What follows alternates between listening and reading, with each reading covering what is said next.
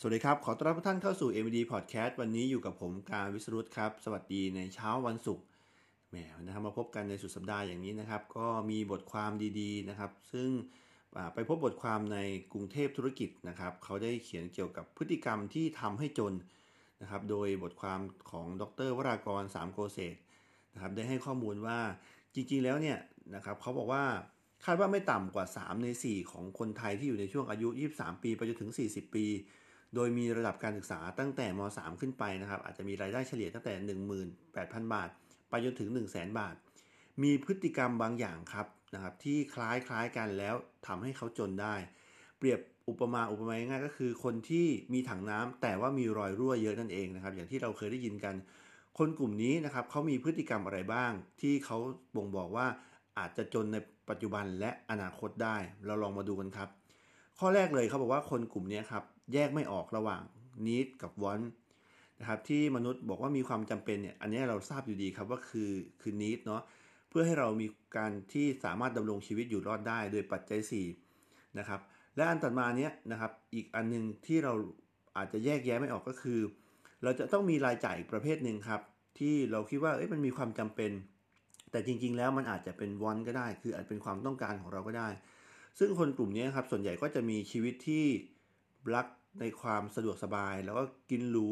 นะครับ มีรถยนต์เสื้อผ้าราคาแพงชอบนาฬินาฬิกาหรูหรือนะครับอชอบเดินทางไปเที่ยวต่างประเทศอยู่บ่อยๆ ซึ่งการกินเกินฐานะเช่นนี้นะครับ ก็จะเกิดได้ง่ายในยุคปัจจุบันที่บัตรเครดิตเข้าถึงง่าย สามารถรูดบัตรมานะครับ หรืออยืมมาใช้ก่อนแล้วก็พบกับอัตราดอกเบี้ยที่สูงที่หลัง ก็ทำให้ผ่อนแต่ละเดือนเนี่ยนะครับ อาจจะผ่อนในยอดที่เต็มก่อน และถัดมาก็คือผ่อนในยอดขั้นต่ำนะครับ หลายๆ คนก็จะเริ่มจากมีบัตรเครดิตหลายใบ แล้วก็จะหมุนสลับกันไปแบบนี้ เราเรียกได้ง่ายว่าคือเหมือนจับแพะชนแกะนะครับ ก็ทำให้สิ่งต่างๆที่เพื่อนฝูงเขามีกันหรือในสังคมที่เขาเห็นกันว่าโอเค เป็นชีวิตที่ปกติแบบนี้นะครับ จึงทำให้เราอยู่ในกับดักของการกินหรูอยู่ดีแบบนี้นะครับ ข้อที่ 2 ครับนะเรามักจะเห็นว่าใครๆก็เป็นแบบนี้ คำนี้แหละครับ ที่เรามองสังเกตว่าเอ้ยเมื่อคนกลุ่มนี้มองเหมือนกัน ก็เห็นว่าไม่มีอะไรแปลกประหลาดเลย ใคร ๆเขาก็เป็นหนี้กันในลักษณะเช่นนี้การที่เราจะมีของบางอย่าง มันต้องเป็นหนี้มาก่อน ชีวิตของเราก็ทำงานหนักมาแล้ว เราควรจะให้อะไรรางวัลกับตัวเองบ้างนะครับซึ่งคนที่จะมีระดับก็ต้องมีหนี้กันเป็นธรรมดานะครับ และข้อที่ 3 ข้อถัดมาก็คือ คิดอย่างขาดเหตุผลเกี่ยวกับอนาคต เราจะมักให้เหตุผลกับตัวเองเสมอครับว่า อีกหน่อยก็จะมีเงินมากกว่านี้ อีกหน่อยเราอาจจะถูกหวยก็ได้นะอีกหน่อยเราอาจจะชนะพนันแล้วนะครับ แบบแผนความคิดง่ายครับ ซึ่งอาจจะมองว่าเราคาดหวังในอนาคตมากเกินไป ในสถานการณ์ที่เป็นอยู่เนี่ยอาจจะทำให้หนี้ที่เรามีอยู่เนี่ยพอกงอกเงยขึ้นนะครับ เมื่อถึงจุดที่ต้องแก้ไขจนหลายๆคนเนี่ยรู้สึกว่าโอ้โหมันแก้ไม่ทันแล้ว เราใช้ชีวิตนะครับ จนไปสู่เกี่ยวกับก้อนหนี้ก้อนใหญ่ที่ทำให้เราอยู่ยากในทุกวันส่งผลไปถึงอนาคตของเรานะครับ โดยบางคนเนี่ยอาจจะทำให้ต้องไปเบียดบังนะครับ เรื่องเกี่ยวกับการทุจริตคดโกง ขโมยจี้ป้นต่างๆนะครับทำให้เกิดขึ้นได้ เพราะว่าเมื่อบางบางครั้งเราถึงทางตันแล้วนะครับ เราอาจจะมีนิสัยหรือมีแนวคิดที่เปลี่ยนไป อันนี้อันตรายมาก ข้อที่4เขาบอกว่านะครับหลายๆ คนเริ่ม มาพึ่งเรื่องของโชคดวงด้วยการเล่นการพนันนะหลายคนอาจจะมีสไตล์ในการใช้ชีวิตนะครับพนันขันต่อต่างๆ โดยเริ่มต้นจากความสนุกก่อนนะครับ โดยตามมาหลังๆ ก็คือเรื่องของการเพื่อหาเงินมาใช้หนี้เราก็เลยมองว่าเอ๊ะการที่เราเล่นพนันออนไลน์หรือบาคาร่าต่างๆ ที่เราเคยได้ยินเนี่ยนะครับมันทำเงินได้ง่าย แล้วก็ส่วนใหญ่ก็ได้จริงนะครับ หรือบางคนอาจจะมองว่าการแทงฟุตบอล หรือการเล่นหวย นะบางคนอาจจะกู้หนี้นอกระบบมาเพื่อมาเล่นการพนัน มันก็จะยิ่งทำให้เราอยู่กันอย่างยากลำบากมากยิ่งขึ้น เพราะว่าเราเริ่มมีหนี้ที่มากขึ้น และบางคนใช้หนี้นอกระบบนะครับก็จะมีเจ้ามือพนันต่างๆเนี่ยเข้ามาทวงหนี้บางคนอาจจะถูกขู่ฆ่าเลยก็ได้นะครับ และข้อที่ 5 คนกลุ่มนี้ส่วนใหญ่ครับก็จะขาดหลักการในการดำเนินชีวิต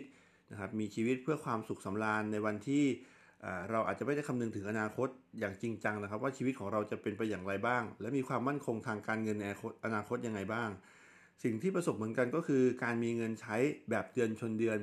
แล้วก็บางครั้งอาจจะไม่พอด้วยซ้ำนะครับ ถ้าเราคิดจะหาเงินนะครับ เพื่อมาใช้หนี้อยู่แบบนี้ชีวิตของเราก็จะหาความสุขได้ยาก ถัดมาข้อที่ 6 เขาบอกว่าคนกลุ่มนี้ครับใช้เวลาว่างอย่างไร้ประโยชน์ แทนที่จะนะครับหาเวลาว่างเพื่อสร้างทักษะ หรือเพิ่มพูนความรู้เพื่อจะให้เรามีรายได้เพิ่มมากยิ่งขึ้น แต่กลับหมดเวลาไปกับการติดตามเรื่องราวซุบซิบของดารานะครับหรือบางครั้งเราอาจจะใช้เวลาส่วนใหญ่นะครับในการเล่นเกมนะครับที่ไม่ได้สร้างประโยชน์ให้กับเรารวมไปถึงนะครับติดตามข่าวสารที่คิดว่ามันเป็นเรื่องเบาสมองในโซเชียลมีเดียต่างๆ พฤติกรรมเหล่านี้ครับอาจจะนำไปสู่ปัญหาสังคมที่ใหญ่โตได้ในอนาคต เพราะว่าคนกลุ่มใหญ่ของประเทศไทยส่วนใหญ่เนี่ย หลังๆนี้มีพฤติกรรมเช่นนี้ แล้วก็พยายามหาแพะมารับบาปแทนยกตัวอย่างเช่น เรามองว่าชีวิตของเราเนี่ยลำบากมาเยอะแล้ว เราควรจะ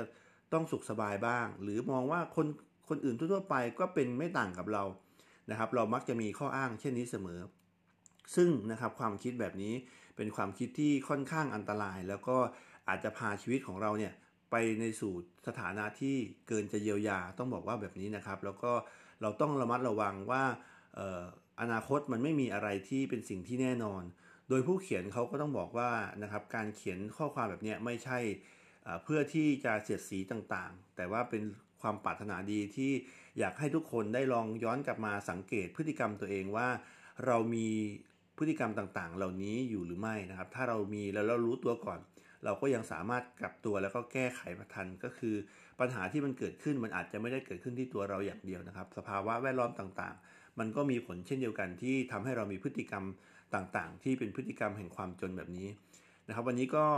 มีบทความนะครับที่จะมาฝากไว้ แล้วก็อาจจะเป็นข้อคิดหรือแง่คิดให้เราได้สะกิดใจนะครับ ในเรื่องของการปรับพฤติกรรมการใช้จ่ายต่างๆ เพื่อ ให้เราเห็นถึงความสำคัญมากยิ่งขึ้นนะครับ ก็ฝากไว้เพียงเท่านี้นะครับ แล้วก็พบกันใหม่ใน EP หน้าสำหรับ EP นี้ สวัสดีครับ